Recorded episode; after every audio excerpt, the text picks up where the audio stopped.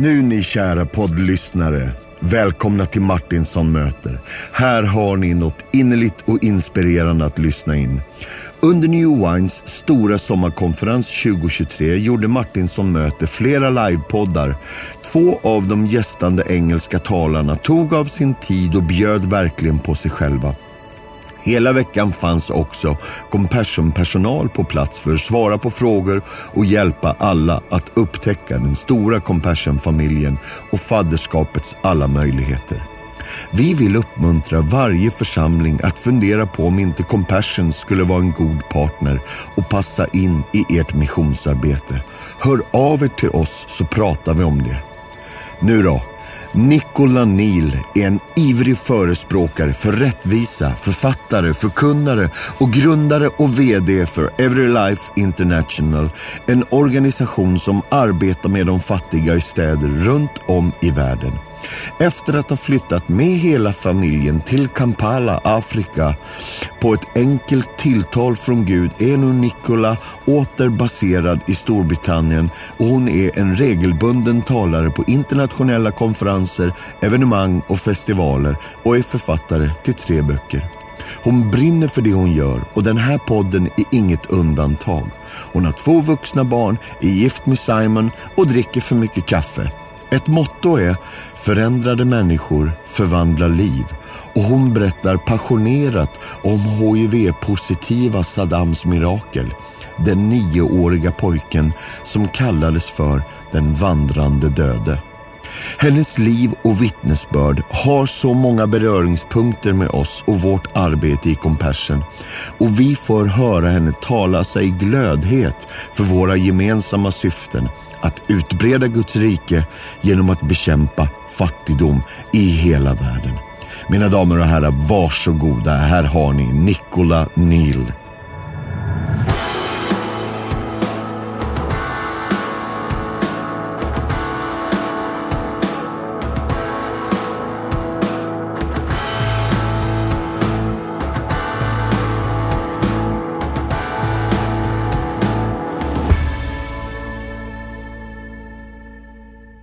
Nicola, you are most welcome. Thank you for having me. Welcome to Sweden and also welcome to Martinsson Möter. This is a podcast which means Martinsson, that's my surname, and meets, and today I get to meet you. Oh, that's nice. Good to have you Good here. Good to be here. Have you have you gotten the chance to see anything yet, or you just arrived? No, I we literally came straight from the airport here and then I was speaking almost immediately. Yeah, so. yeah, yeah. I've not really seen much yet. Nicola, you are an advocate for justice, a speaker, an author, mm-hmm. and you're the founder and C E O of Every Life International. Yeah. Tell us a little bit about it. What is it? So Every Life International is a ministry that is based mainly in East Africa, Uganda and Kenya primarily, where we work into slum communities, areas of urban deprivation, with what we would call a holistic approach. So we're looking at people's emotional, mental, spiritual and physical health and doing different projects to kind of address issues in each one of those areas. This sounds good. You can you can stay closer to your microphone if you want to. Yeah, yeah, yeah. So everybody will hear you. I would like I would like to start, as we usually do in Martinsson Möter, with a question from our listeners. Yeah. Is that okay with you? Yeah. First one is from Esther Jervis, and I think she's here somewhere. She's a, what do you call it, a sketch teacher? What do you call like it? She's an artist? Artist, yeah, oh. but... Uh, uh, uh, Uh, teacher in okay. art, yeah, and a pastor from Motala, and she's asking if you could repeat a day in your life, which day would you choose and why? Oh wow! Oh my goodness! I'm glad that my husband and children aren't here to hear the answer because I feel like I should say something about them. Um, gosh, what what day would I choose? I think probably. I would say the day that I first walked into a slum community, actually, because I think for me, that's probably the most defining moment outside of, you know, knowing Jesus, the most defining thing and moment of my life to date. Yeah. And it's had the best impact on my life, too. So I think I would say that I would go back and feel all of that um, intensity of emotion and awakening that I felt in that moment. Yeah. That's good. Peter Sjöberg from Borlänge kommun. He's wondering if you were to replace someone else that has been cancelled and you get to speak f- freely from your heart on any subject of your choosing, and you have to speak at least for thirty minutes, minutes. What's your subject? Jesus. Ah, I don't know. That's good basically answer. All I can talk about. Yeah, so, yeah, yeah. yeah. And Lurika Johansson is wondering, did you have any idols or artists that were your favorite when you were a kid? As in like musical artists you or just anyone? Whatever. Uh, I mean, I have heroes. Is that yeah. the same thing? Catherine Coleman oh is probably one of the biggest yes. heroes of mine. All yeah. the kids have to Google this. They will, because she's, yeah. yeah, she's not here anymore. No. But just yeah. tell us, who is she? She was a revivalist. Uh, she probably died maybe, I don't know, twenty years ago. Is it that long? Oh, yeah. Yeah, she was a revivalist in America, but she was really a forerunner for women in ministry and leadership. And, and she was someone who said that the Holy Spirit was more real to her than any living person. Yeah. And I think that's one of the most um, inspiring things for me that I've ever heard with regards to my faith. So her ministry and her life and her relationship with the Holy Spirit has fueled mine. Yeah. So I, I, I, she's one of my major heroes in the faith. So, yeah, I can't think of anyone else off the top of my no, head. No, but this is good. Yeah. I would I would place her in my top yeah. ten too. Oh. She, she was extraordinary. Really, she was a woman before her time yeah. in many ways. And she paved the way, I think, for, mm. for women in, in leadership and ministry. So, yeah, amazing. Yeah. And not an uncomplicated life, but um, but the Lord moved in it. It's beautiful. True. Marie-Louise Nilsson, she runs Alpha Sweden. She's wondering, what's your favorite stuff to wear? Oh, well, probably just I wear jeans. I live in jeans. Yeah. Yeah, jeans and a top. Hence my appearance today. I, I basically live in jeans. Whether I'm in Africa and it's forty degrees or in England and it's ten degrees, I wear the same thing. So yeah. Yeah. I almost said amen. Yeah, that's good. Uh, the last of the five first question is yeah. from Sophia Carling in Gothenburg. If you were to live one twenty-four hours in a story or a fairy tale, uh, which one would you pick? I think I would like to be in the moment outside Lazarus's tomb, because there's a conversation with Martha and Lazarus oh. that I find so incredibly stunning, moving, heartbreaking, and inspiring that I would love to be there and be in that moment and hear it firsthand and then see what it was like when Jesus releases that resurrection power. Yeah. It's a story I come back to. It's my favorite story in scripture. Um, and I often imagine myself there. Yeah. So I think, yeah, that's where I'd like to be. It's a good one. It would be amazing, wouldn't it? I find it amazing because it's, it, it tells he, he smells already. Mm. That is powerful yeah. to come out with yeah. that smell. I mean, that that's powerful. And then dead four days and decomposing body. And Jesus tells the disciples to go and take off the grave clothes. Yeah, that yeah, was yeah. a brave thing to yeah, step up and do. Good. So I would like to have been there for that. Yeah. Yeah. Nicola, uh, hand on your heart. What mm. happens the, the, the first of April? What happens on the first of April? Yes. I celebrate my birthday. You knew that. Wow. You've done your research. Mm. And I have tried to find out, and I think you've been a social worker for many years? years? I, well, I was a social worker for the deaf yeah. with the R N I D, the Royal National Institute. But sign yeah. language and stuff? Yeah, I'm fluent in sign language. I studied it at college for many years. In fact, you know, the reason I started sign language was I did an internship when I was eighteen at my church. And as part of the internship leadership training program, you had to learn a language. And I was shocking. Like, don't try and get me to talk Swedish because I won't be able to do it. And I'm like, oh, I'm terrible at languages, but I do use my body a lot to communicate. And so I thought, ah, oh, I'll learn sign language, fell in love with it, ended up working, yeah, for the R N I D as a social worker and doing other things. Yeah, yeah, it was fun. This is lovely. Yeah. And there is a guy named Simon, there and is. For like twenty-eight years, you have stood up with him. Yeah. Yeah. Yeah, I can't quite believe it's been that long. Tell us, who is he? Simon is my husband. Yeah. Yeah, we got married uh, twenty-eight years ago this summer. And, yeah, the twenty-ninth of July. That's right. How do you know all of this information? Yeah, yeah, yeah. Yes. That's our wedding anniversary. Yeah. And you worked together? Yeah, well, we yes, we did for many years. We led a big church in the city of Bath for many years together. And then from there, we moved to Uganda, where we set up our ministry and our churches there. And we led that together. And then in twenty fifteen, moved back to the U K and began to oversee the growth of the ministry into new nations together. Um, but then my husband became very sick.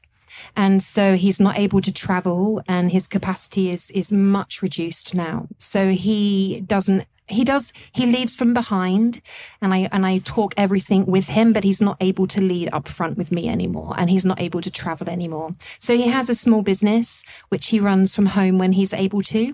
Um, otherwise, he sits at home as my biggest champion yeah. and uh, prays and, and does things over Zoom and encourages the team and the leaders we have. He's wonderful. This is good. Mm. Tell us about Chantelle and James. Mm-hmm. James is my birth son. He's twenty-four, almost twenty-five. He lives in London. He works in Westminster in our parliament. He's amazing. He's an extraordinary young guy, actually. He he grew up living in an African village. He homeschooled himself in the mornings because he's extraordinarily intelligent, like his dad. And then he spent every afternoon of his childhood in the slum with me.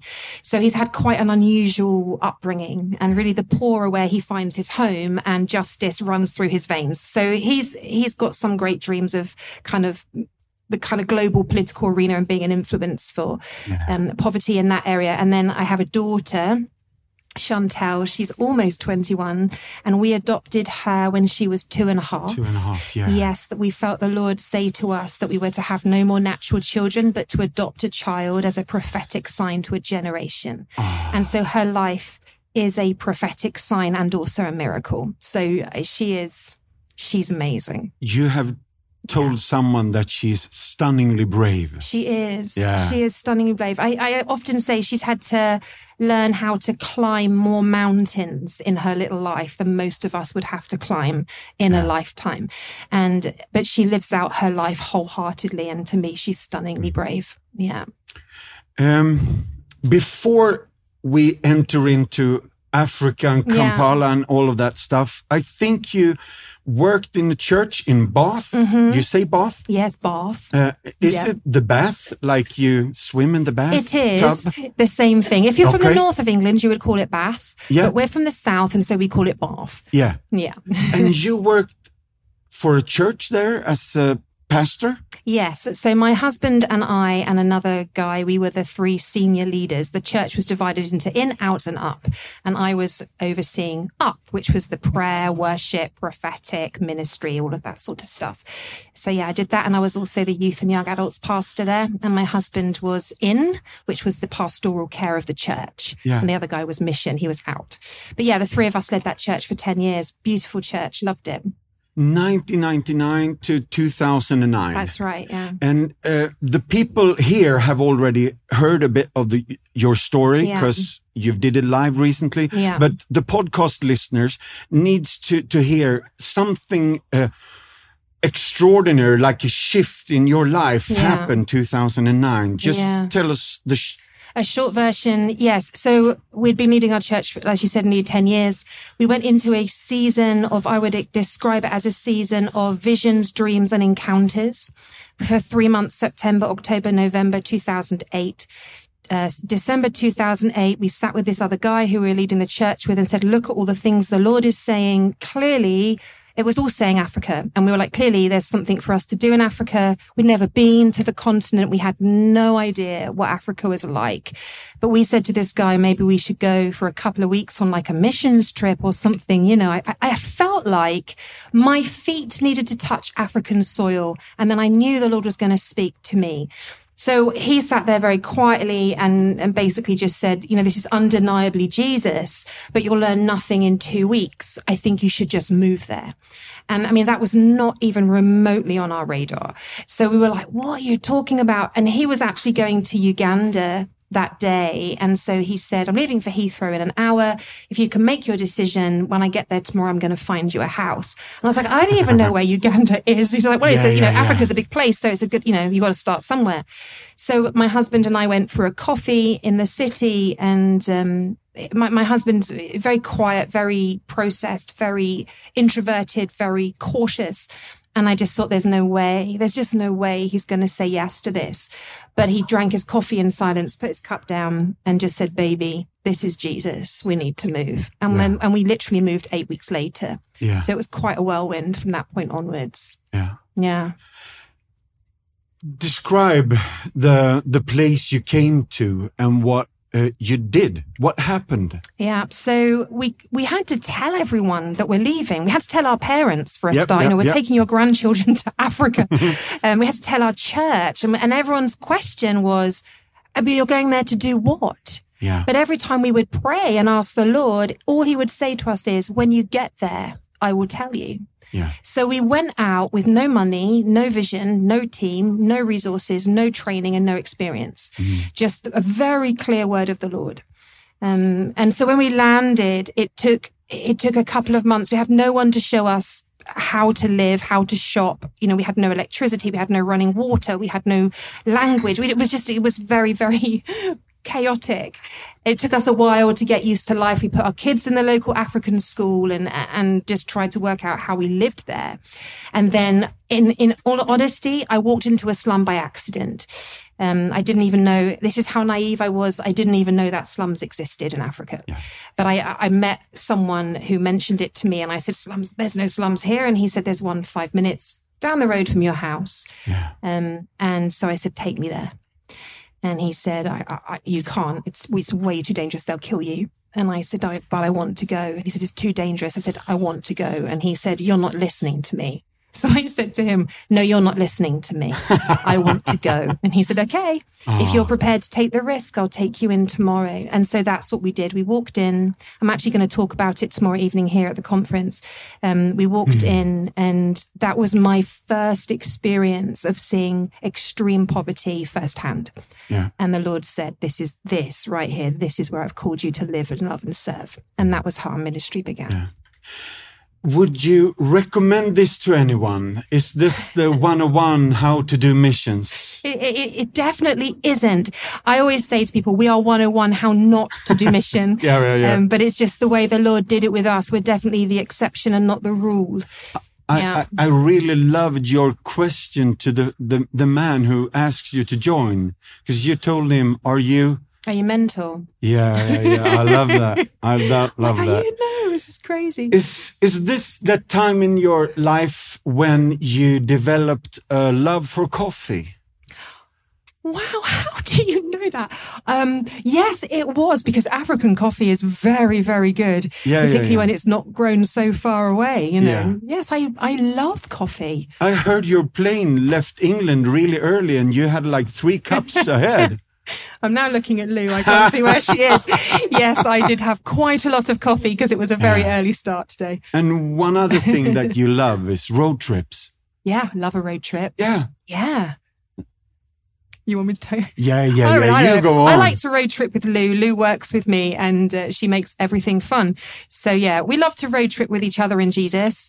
It's a privilege, isn't it, when you get to travel the world and see what the Lord is doing? Yeah. And my one of my favorite things, whether I'm in a slum or whether I'm standing on a platform in front of ten thousand people, I don't really care. What I love is seeing people encounter Jesus. Yeah. And so getting to travel the world and in different contexts and different environments, seeing people encounter the tangible presence of God and experiencing his love for them is the it's like the best thing on earth. Yeah. So yeah, a road trip with that as its objective, it's nothing better.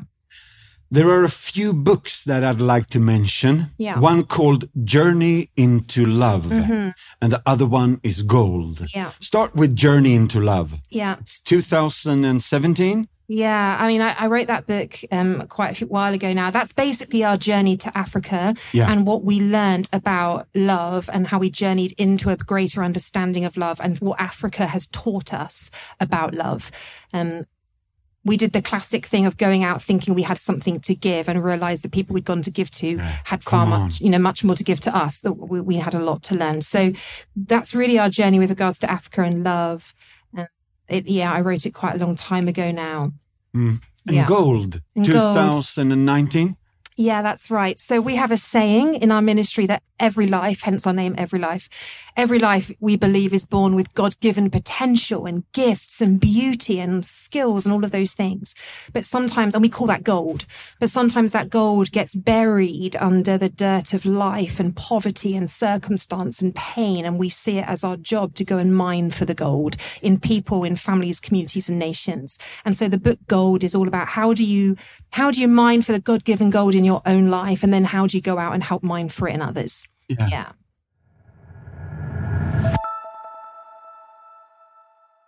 Thales berättelse tretton. Det var antalet människor som bodde i Thales hus när han var barn. Familjen bestod av mamma, styvfar, morföräldrar, sju syskon och en farbror. Huset var inte stort och saknade all lyx. Hans styvfar arbetade som murare, hans mamma som piga, så han var ansvarig för att ta hand om sina sju yngre syskon varje dag, trots att han själv bara var ett barn. Hans farföräldrar led av alkoholism och kunde inte ge någon hjälp åt dem. Thales och hans syskon hade en tuff barndom, de försummades. Jag minns att Thales vattenflaska en gång kom till Compassion-centret fullt med fotogen, eftersom morföräldrarna misstagit det för juice. Och Thales fick ta ansvar både för sig själv och sina bröder när han själv behövde vård, säger Luciana. Thales började på Compassion-centret när han bara var sju år gammal, och där fanns en plats för den uppmuntran och ett helt annat liv än det han var van vid. På centret träffade Thales och hans bror Luciana. Hon är centrets föreståndare, blev deras vän och en extra mamma både till honom och familjen. Jag älskade Compassion eftersom alla där trodde på mig och uppmuntrade mig att studera och tänka på min framtid. Och inte bara tänka utan på allvar planera mitt yrkesliv. Varje steg, på hela vägen. Jag har alltid velat ha ett annat liv än de flesta pojkarna i mitt samhälle. Men det har varit så svårt och hade varit omöjligt utan den dagliga hjälpen och uppmuntran från Compassion-personalen, berättar Thales. Till skillnad från de andra pojkarna som tillbringade dagarna med att springa och göra bus på gatorna var han en lugn kille, både hemma och på Compassion-centret. Han studerade, planerade sin framtid. Den flitiga unge mannen ville inte ha vänskaper som skulle påverka honom negativt. Och eftersom han var en ganska reserverad kille så var det svårt för honom att få vänner. Hans familj, alltid så full av krav, hade mycket lite tid att lyssna på honom. Jag har alltid varit en tystlåten kille och behållit alla mina känslor för mig själv. I många svåra stunder grät jag bara när jag var ensam på natten. Jag ville inte att mamma skulle se mig gråta. Jag ville att hon skulle se mig stark så att hon också kunde vara det. Mina stunder av vila, då jag kände att jag kunde uttrycka mig, det var bara på Compassion-centret och den verksamheten där.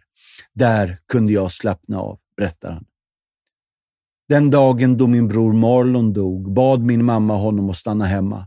Men han sa att han hade saker att ta hand om. De sköt honom framför min kusin och min farbror. Först efter att han dött fick vi reda på att han hade börjat använda droger, och sedan på grund av sina goda kommunikationsförmågor så förmedlade han droger och delade ut i grannskapet. Det här skapade rivalitet med andra grupper och de dödade honom, berättar Thales. När brorsan Marlon dog var Thales tvungen att hålla den känslomässiga balansen i familjen. Nu är han nitton år gammal och med många beslut att fatta så ger han nästan upp sina drömmar om college. Men han fick stöd av Luciana och Compassion-centrets medarbetare. De uppmuntrade honom att hålla kvar i sina mål. Thales säger alltid att vi hjälpte honom mycket och han är tacksam, men allt vi gjorde, det fungerade bara för att han hade bestämt sig för att hjälpa sig själv. Trots den trasiga familjen han kom ifrån så gav han inte efter för utmaningarna. Han var alltid hängiven i allt han gjorde, och att se honom växa har gett oss stor glädje i hjärtat, säger Luciana. I motsats till statistiken och utmaningar i hans samhälle så gick Thales inte bara på universitet utan tog examen som nutritionist och blev den första personen i sin familj att ha en examen. Det är en enorm prestation, en som han säger att han aldrig hade kunnat åstadkomma ensam. Utan Compassions stöd hade jag aldrig tagit min examen.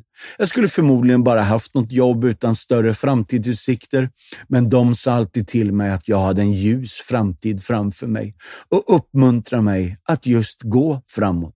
Inte bara med ord utan med handlingar. Jag visste att jag kunde lita på dem när jag behövde dem. Idag är jag vad jag är för att de trodde på mig, säger han. Alltid involverad och dedikerad till aktiviteterna på Compassion-centret så började den unga akademikern att tjäna. Inte bara på sitt eget centrum där han växte upp utan även i andra regioner och delade med sig av sina näringskunskaper. Jag har alltid velat betala tillbaka av den omsorg och kärlek jag fått från Compassion och ge det till andra barn. Många familjer i samhället har svårt att hålla en hälsosam kost på grund av bristen på kunskap och inkomst. Men jag är djupt tacksam över att få tjänstgöra på dessa centran som nutritionist och ge tillbaka allt jag har fått. När han går genom de gamla gatorna i sitt eget samhälle så minns han sin barndomsdagar. Vissa saker har förändrats. Det finns fortfarande gängmedlemmar i gathörnen som tittar på alla som går förbi. Många gator har öppna avlopp och barnen springer genom grannskapet, oövervakade och utsatta. Men Thales hjälper till att göra allt annorlunda. Trots att han nu bara är tjugofyra år gammal så har han många planer och stora drömmar framåt. För varje steg han tar väljer han en bättre väg för sitt liv och för sitt samhälle. Vill du bli en fadder för trehundrasextio kronor i månaden eller fyrahundratjugo till vår kriskassa Compassion Plus? Där kan du bli fadder. Bli det idag. Gå in på compassion punkt no eller compassion punkt se och bli fadder.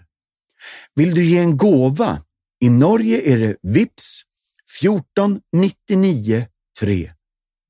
fjorton nittionio tre och i Sverige är det Swish nittio noll tre sextiofyra ett nittio noll tre sextiofyra ett. Tack för din gåva och tack att du kliver in och förändrar och förvandlar liv på riktigt. There is a sentence when when you when I Google your name, oh dear. Uh, uh, advocate for justice, and to me it sounds really intriguing and really powerful mm. and really biblical uh, in the in that Old Testamental way of mm. taking care of the lost, the least, and the lonely and the yeah. widow. Yeah. Um, can you help us how to connect? Charismatic, I want more of the power mm. of God, and and also raising your hand and um, how, what you call stretching it? Your stretching your hand out. Stretching your hand. Yeah. Can you help us with that thinking? Yeah, I think I love the scripture that says, um, "Freely we have received." Yeah. And so freely we, we must go and give, and I think. Um, It's it's loving God and loving people. It's the great commandment and the great commission. Love the Lord your God with all your heart, your soul, your mind, your strength. Now we're built for this love relationship with him. But then it goes on and says, and love your neighbor as yourself. And so we're there to have this relationship with him and then go bring others into that same relationship. I love how it seems to me in my experience that whatever God does in us, he always longs to multiply through us. Yeah. And so how do we do that? How do we take what it is that God has done in our own lives and see it multiplied in the lives of others? And it, it, it is the it's the Great Commission and the Great Commandment. They go hand in hand. Um, and so I think when you try to separate those two things out, you'll get yourself into trouble. I love David Rui used to say, to love God is to love people. To love people is to love God. You cannot separate worship and justice out from each other. They're one and the same thing. And I love that thinking. Yeah. So, um, yeah. I almost said amen. Sorry, yeah. not, not to finish anything off. But um, changed people change people. Yeah. Help us. It's true. I think we probably all could say that we've met hurting people and they hurt people. Yeah. They don't mean to, but through, when we live with pain, we move out of our pain. Yeah. When we find healing and we find joy and we find peace and all of those things, we start to live out healing and joy and peace. Change people, change people. Um, the, the love and the power and the presence of God is infectious. It spills out everywhere we go. And um, so the more healing that we receive for ourselves, the more healing we're able to lead people into. It comes back to what I said before. What he does in us, he always multiplies through us. It's just a spiritual principle. Principle, and yeah. It's a beautiful one. Yeah. Oh, this is good. There was a nine-year-old boy with uh, stage, I don't know, uh, H I V, yeah. T B, yeah. pneumonia, sent home to die. Hmm. I think his name was Saddam. Saddam, Saddam is my boy. And yeah. I love him very much. You want me to tell his story Can very quickly? Please? His story is ex- is an extraordinary one. We met Saddam, as you said, when he was nine. He was dying of end-stage, full-blown AIDS. Yeah. He was in heart failure. He was also had T B. Um, and he had been sent home to die. He was in extraordinary pain. And he would often be out of his mind with pain and screaming and trying to rip the skin off of his body to yeah. escape the kind of mental and physical torment that he was in. He was given days to live. We loved this family. They lived on the edge of Kotogo slum, so we would go and visit them often. And one day we arrived and and Saddam was just, he was smashing his head against a brick wall, trying to get out of the pain he was in. And he was screaming. And Mama was very distressed. She was on the floor weeping. So we got on the floor with her and she said, pray for him. Because mm-hmm. there was nothing else that could be done in the natural. And we said, because they're a Muslim family. And we said, we will, but we're going to, but is it okay if we pray in the name of Jesus? Because mm-hmm. that's where the power is. And she's like, I don't care, you know, just pray. Yeah. So we prayed and, uh, and she started to kind of calm down. And Saddam saw what we were doing and he came over and he said, what are you doing? And we said, we're, we're, we're talking to Jesus. We're asking him to heal you. And he said, I want to speak to Jesus. Mm. So we said, okay, well, all you need to say is just say his name, Yesu, which is his name in, in, in that dialect. And I remember this little tiny dying boy, you know, every breath just going, Yesu. And the moment, like literally the moment he spoke the name of Jesus, all the pain left his body in an instant. He became completely still, of sound mind. The whole place was just flooded with the presence and the power of God. Mm. And he just fell to his knees. And he met Jesus too. And he was completely healed.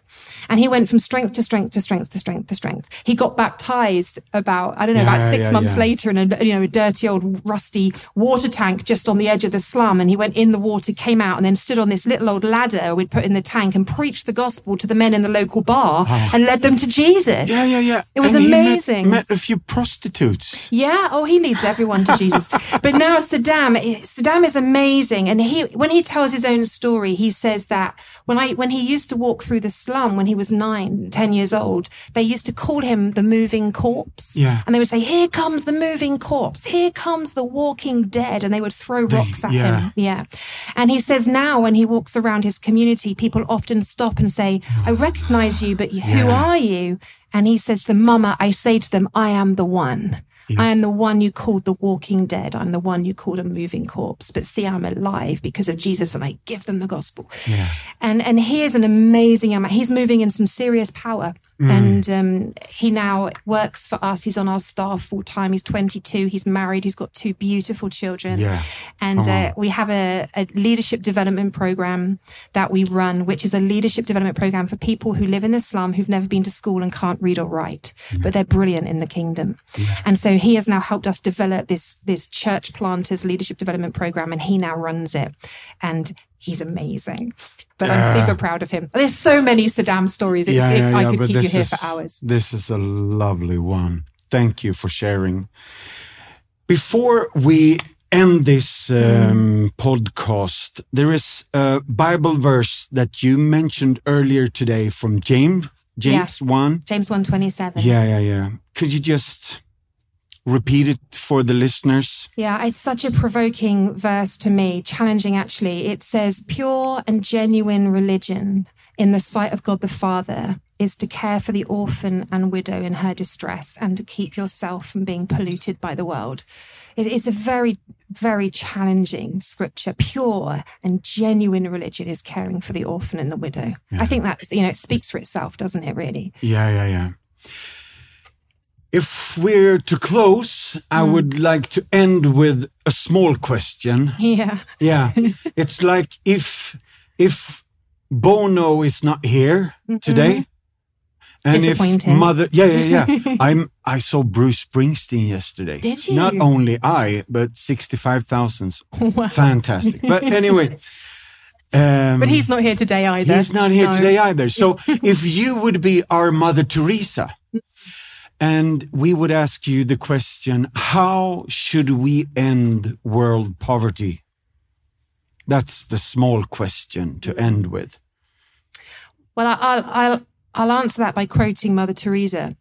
She had this beautiful saying. She used to say, I am just a little pencil in the hand of a writing God who is writing his love letter to the world. Yeah. I mean, what a statement for such an extraordinary woman to make about herself.